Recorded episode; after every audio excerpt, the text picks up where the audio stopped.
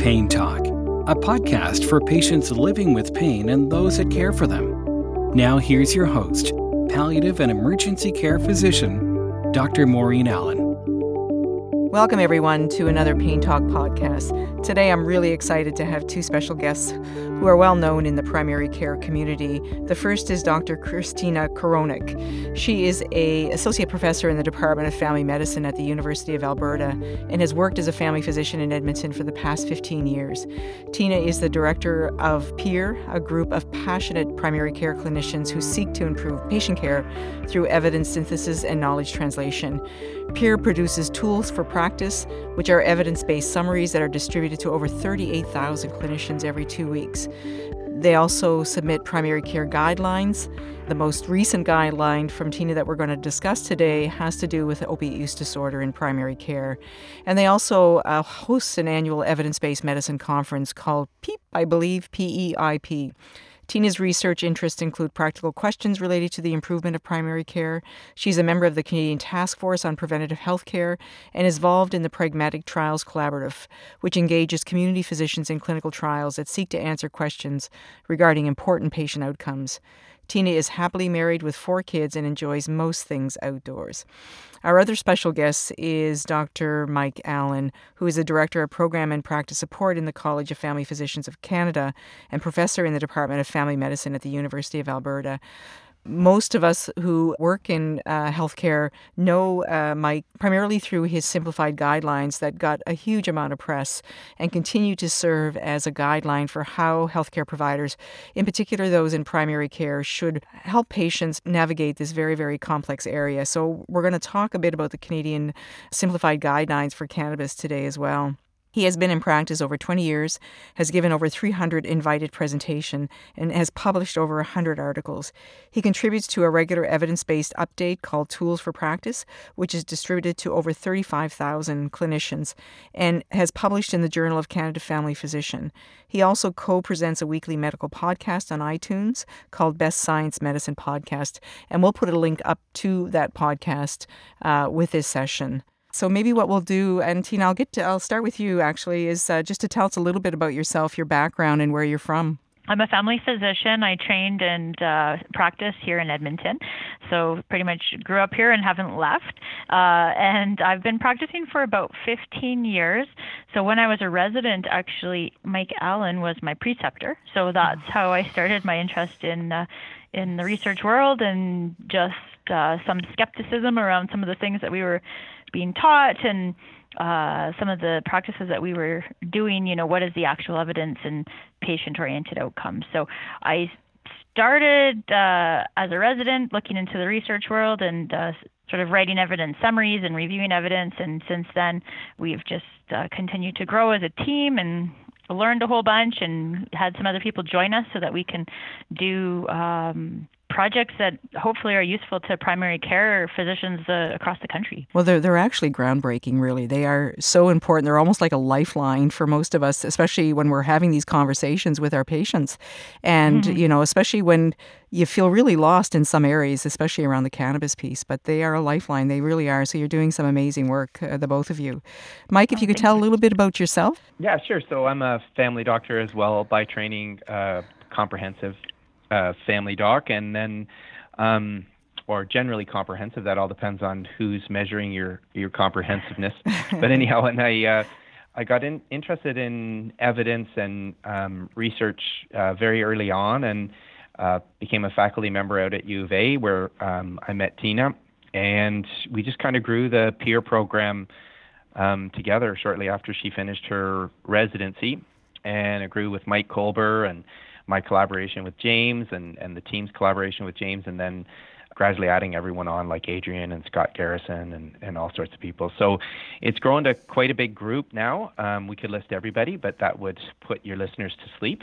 So uh, okay. suffice to say this, we the work that you're going to hear about or we're going to talk about was not just by myself or by Tina. It was a huge group of people, and then where it's a guideline, it's not just the PEER team; it's the it's the collaborators with the PEER team who are practicing clinicians. Yeah. So that's kind of where we're at. Now I'm with the College of Family Physicians of Canada and I'm the director of practice support there, which is basically doing what we've been doing all along, providing clinical resources for family physicians and primary care providers on the front line.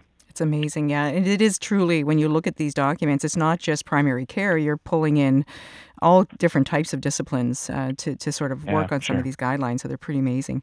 So maybe, Mike, we'll start with cannabis. But uh, Tina, please interject if there's something that you want to put in there as well. And the same for vice versa, both both guidelines, because I know that your name is on, both of you uh, have actually contributed to these, these uh, papers. We're, we're all struggling, I think, uh, on the ground around how we navigate the complex area of cannabis because we know that there is a ton of anecdotal evidence out there from our patients. They're telling us these things. You can go on Dr. Google. But when we're starting to, to apply the evidence and trying to manage risk, it just it gets a little bit overwhelming. So I'm just curious about your thoughts, both of you, around cannabis as a medication after looking at the literature and, and looking at your findings. One of the things that we say in our team is that we we don't care. And that may sound very negative, it's okay. um, but but what you're looking for for someone who's going to look at the literature for you is somebody who's completely dispassionate. So if I went in with a belief that that cannabis was a miracle cure, or if I went in with a belief that cannabis was uh, uh, a sin, then I would have then that would taint how I look at all the literature. So you want someone ideally who's going to approach it without really quite dispassionately either way. And so that's what we try and do. And I truly, I wouldn't have chosen cannabis, but what happened was we were giving talks at multiple locations, and we give uh, kind of talks on pain would be one of the things, and we would talk about what's the new studies. And one time when we were doing new studies, we did 10 or 12 new studies, and one of them was a cannabis study. It was the Whiting study. And then afterwards, the follow up questions were nine of 10 of the follow up questions were all about cannabis, no matter where we went yeah. and it just became really clear to me. And then we looked at the literature, and there was literature that family doctors were hungry for information on cannabis. And when we spoke to them in person, not just at the conferences, we we found that many of them were frustrated and, and wanted more information. So that's kind of the background that I think you need to understand. What's my general thoughts about cannabis? It's that it has a it clearly has an effect, right? That's mm-hmm. why some yep. people are are using it. It speaks to some of the anecdotal stuff, but it's also some of the recreational mm-hmm. component to it. So it's having an effect. So it's likely it, it likely has additional effects rather than just what's commonly thought of as making people feel high. And if you look at the the medical literature, it's not really relevant to primary care, but the studies done of childhood pediatric seizure disorders is really quite mm-hmm. well done studies. Now, mm-hmm. I've heard people complain about them, but in the field of cannabinoid research, it's really the stand out studies as the best and some of the Yeah. best run studies, and they definitely show an effect in these very hard to treat populations. So I think it would be false to dismiss that it has any benefit in any area of medicine, mm-hmm. just as false, uh, just as it's false to say that it has, it's a cure all for everything. I mean, that's there's Right. lots of reasons why that thinking can occur, but I think it's, uh, you know, the research doesn't support it, and just simple logic doesn't support it. There's I, I would find it shocking if we ever found one single thing that was a panacea for all that ails us. Right. Um, Yeah. So it's, I think it's uh, our general thoughts are we don't, we didn't really care what we find with cannabis, Mm. um, but uh, we were interested in it because it was a such an important topic for family physicians. Well, it's it's one of these situations too where your patients are coming to you as the experts. I mean, those that are very interested. Now, mind you, we're getting more and more, especially in that older age group, uh, which I kind of men- mentioned uh, further on. But that that uh, you know the 64 and above, you know, that 45 to 64 year, and I think that's being sort of we're seeing that in in actually the the, the data, the data that the that Health Canada is following. That there is more and more in that middle age group and older that are coming and requesting cannabis. But uh, early on, it, it tended to be people that were really seasoned users. They were not cannabis naive at all. They really knew what they wanted. They just, there were different motivations around that. And so the other thing, too, about the pediatric, I mean, that was pure. It's pure CBD, isn't it, with the seizure? uh, the treatment yes, of seizure. Absolutely. Yeah. So, and yeah. I think that distinction is important. I don't know if if I'm so over overestimating or over sort of uh, thinking that, but when when when I see benefit to people who are using cannabis therapeutically, medically, it's usually CBD that we're thinking of. I don't know if, if you both you or Tina feel that way or. Are you seeing well, that? we'll talk about that a little bit more when you, if you, I mean, we can talk Yeah. about it now about teasing out the differences between the two components. There are only a tiny handful of randomized control trials that have actually examined, even compared one component to the combination components. That's Yes. actually relatively rare. So it's, you know, there's a lot of talk about how, you know, and when you say that something's not working, one of the responses that you'll get is, well, they don't have the right combination. It's kind of a special pleading logic Yes. fallacy argument. Well, you used 11.5% CBD and 12% THC, and what you needed was 12 and 11.5 the other way. And it, mm-hmm. it becomes kind of this very difficult argument to have because it can always be some different concoction, some different potency, some different Yeah. combinations. So we really have to be critical enough to look at the medical literature in a kind of reasonable way and accept that we don't really have as much information as we would all love to believe that we have. Yeah. So in the world of THC CBD, I'm aware of only five uh, randomized controlled trials that have used any combination in comparison. And they're not all in the same area, so it's very hard to compare. One was in terminal cancer and looked at weight loss, another one was in uh, patients with very refractory cancer pain and on 270 milligrams of morphine on average. Another one was brachial plexus injuries. The third was chronic pain, but it had this incredibly strange design where they um, had you use THC CBD combination, and then you were to compare every other product you use to that combination at the beginning, and so you were rating whether it's the same or or better or worse. Um, And then the last one was the best one. It was done in published in 2019, and and it's ironic. I'll say it's the best study available, but it's it had 20 people and they were followed for three hours. and so you'll say they'll you'll say, well, that's that's not very impressive, but actually, they did a lot of things right. That they they obviously the duration wasn't adequate, um, but they compensated for that by actually measuring levels, following what what happens to people, and how they feel, reporting of feeling high, reporting of feeling agitated, and psychedelic effects is what they called some of the um, adverse events, and and all sorts of things. And they actually compared. This is the first study really that did a great job of comparing high dose THC with very little CBD to a combination product with similar amounts of both to mostly CBD and very little THC in a smoke product with a very controlled inhalation device, making sure that everybody got the same kind of dosing, and then a placebo type um, hemp like product. And in that, what they found is that CBD alone had no effect on pain. That was the, the effect on pain was actually, if you were to guess, it seems worse than placebo. Interesting. Um, the combination product actually had the best effect on pain. And then THC alone was somewhere between the combination and placebo. So if you were to guess and you were to look at the other three, or sorry, four randomized control trials, you would see suggestions in that data that the combination product is better than either one alone, um, and certainly better than CBD. CBD alone in pain seems to come out kind of at the bottom.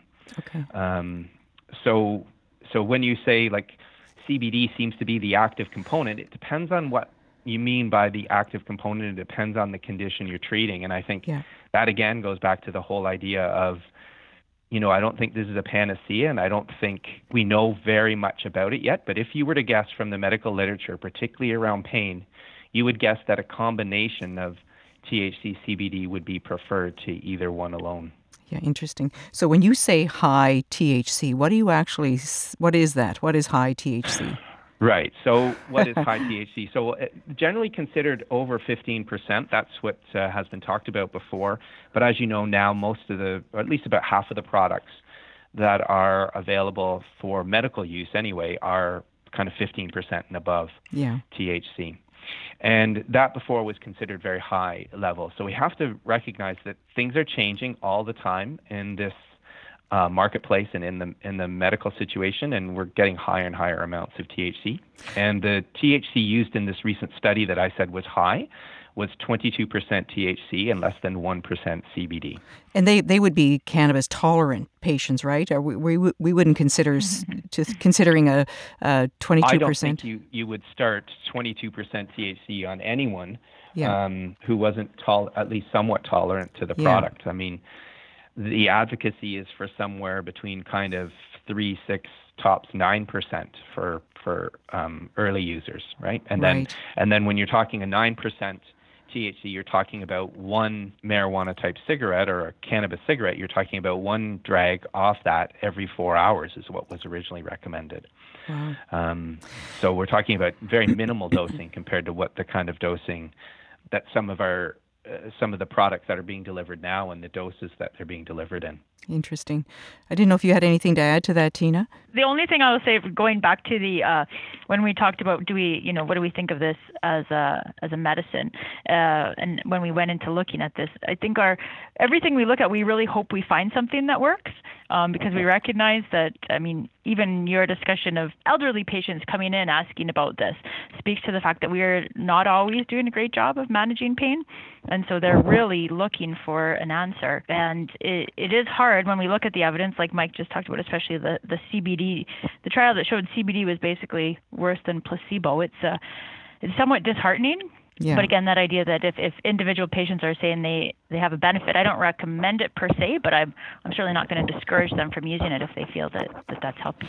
And, and can I ask the question now, because I'm really curious, is there any cannabis in Canada that does not have THC in it? I know that there is a product, the seizure product that's used in the States is just pure CBD, but is there any product available in Canada that is only CBD? I, I would not say there isn't because I I think right now there's so many manufacturers with so many formulations yeah. that are far beyond simply um, dried cannabis anymore. So when you think about just for a moment, think about how many licensed producers there are, yeah. how many different strains there are, how many different modes we can uh, attain cannabis derived products from or, or into. We, you know, it's just that that that is kind of an exponential at each stage growth. And so, is there, if you ask me right now, if there's a CBD product out there, or, or primarily CBD product out there um, from cannabis manufacturers, I'd have to guess yes. But I do know that when I recently tried to assist a patient in attaining it, we uh, banged our head against that wall for probably two months with me writing multiple letters before they finally went and got it just from a, a CBD store. Oh, interesting. Yeah. So I think there's, if you if you ask me, there's something out there for sure because there are just pure CBD stores now, but there are, or at least that's how they uh, market just, themselves. Yeah. But I I don't I don't know what's happening with each manufacturer. That is really yeah. It's yeah, I, I buy shoes, but I don't know what's happening with each shoe manufacturer in the world right now. Exactly. So I mean, it's knowing. So that's the thing that I find is that often when patients want that medical documentation, is that they'll come in and say, "Look, I just want CBD only." I, I think of that as a CBD takedown kind of thing, and I'm just like, "Well, I don't know if uh, we have anything that's available to us." Like, if you had somebody, say you had a 64 year old cannabis naive individual coming to you wanting to give cannabis a try, so where where would you direct them and and what uh, what sort of uh, formulation would you recommend? So in Health Canada, there is a list of licensed producers. We also produced, we also provided a list of licensed producers in the simplified cannabinoid guidelines. So mm-hmm. that is is available online. Now it's not up to date because the second it was published, it wasn't up to date anymore. Right. Um, yeah. But it would be reasonably accurate still. Mm-hmm. And so I would have them contact the uh, licensed producers to find out which ones actually have CBD only available if that's what they wanted. Um, but I think they could find products that were almost entirely CBD or very, very low THC. If they were advocating for CBD alone, I, have just explained to you that CBD probably doesn't do much on its own, but I have yes, patients yeah. who really, really yeah. want to try it or believe in it, or they're trying it for something that's that's really outside of what we generally recommend then I'm certainly not going to say no. I'm just going to do the usual doctor thing of of go slow, um, yeah. t- low doses, all of those kind of things. Yeah. So that's the way I would approach any of those when we're talking about the things that are against or not against but don't follow the general recommendations when we're when we're treading in that water i i'm always very cautious and slow um, i don't say i don't say completely no all the time i just go very slow and very cautious with low mm-hmm. doses and and that kind of thing low potency would would uh, would hemp CBD be uh, reasonable? I mean, it's a I think it's what 2.5% CBD. I'm just putting it out there. Oh, okay, okay. I don't so, know. I so just I know what's in it. Science and what you're talking about is yeah. art. Okay. Right? All right. I, yeah, I'm yeah. Not trying, to, not trying to run you down at all. Not at like, all. The questions yeah. you're giving are completely reasonable. It's yeah. just just trying to pick your brains, eh? Yeah. Yeah, like yeah. if I spent my life doing this, I would feel comfortable answering that. But yeah. This, I'm a family doctor and so I I see these problems, and yeah, I'm good at managing. Um, I'm, well, good. I'm I'm good at managing uh, chronic pain with the tools that I have. Right. Um, yeah. But as Tina said, we're not great at managing chronic pain, but a lot of that has to do with that most of our choices. Tools exactly, the tools are terrible. No, I just yeah. think with with hemp, uh, I know that it's uh, 0.2% THC and 2.5% CBD, from my understanding. So it, it, somehow it feels like a safe concentration to me when I start people off, but I'm not sure if I'm doing them any favors. But as you say, I mean, CBD alone is not is not um, is not adequate. Yeah. yeah. The, we don't the, know how good it is, and for other things that so the the two main things that people ask for these products for is for pain, followed quickly by anxiety and, yes, and mood related things. Yeah. There's almost no research on mood related things and, and anxiety. The research that's there is generally quite terrible and it's not it's not the kind of thing that patients come to you for. They they they're coming for things like general anxiety disorder, occasionally yeah. for panic, those kind of anxiety conditions. And the research, the little bit that's been done, is on more social phobia or performance anxiety. Yeah. So, yeah. and they're all three kind of hours long or very short. I see it used a fair bit for insomnia as well. So, uh, yeah, yeah, yeah, and there is yeah. some research for that. It's just not particularly robust. Okay. Um, yeah. research. So Nabilone has been studied for it, for example. Yeah. So we're going to stop here and pick it up next week, where we're going to dig deeper into the recommendations from the simplified guidelines. And we're going to talk about the challenges of trying to establish what can be best practice around the recommendations we make for our patients around cannabis use. So we'll stop there. Thank you for joining us for this edition of Pain Talk. To learn more about our podcast and to find links mentioned in today's show, please visit our website at paintalk.ca.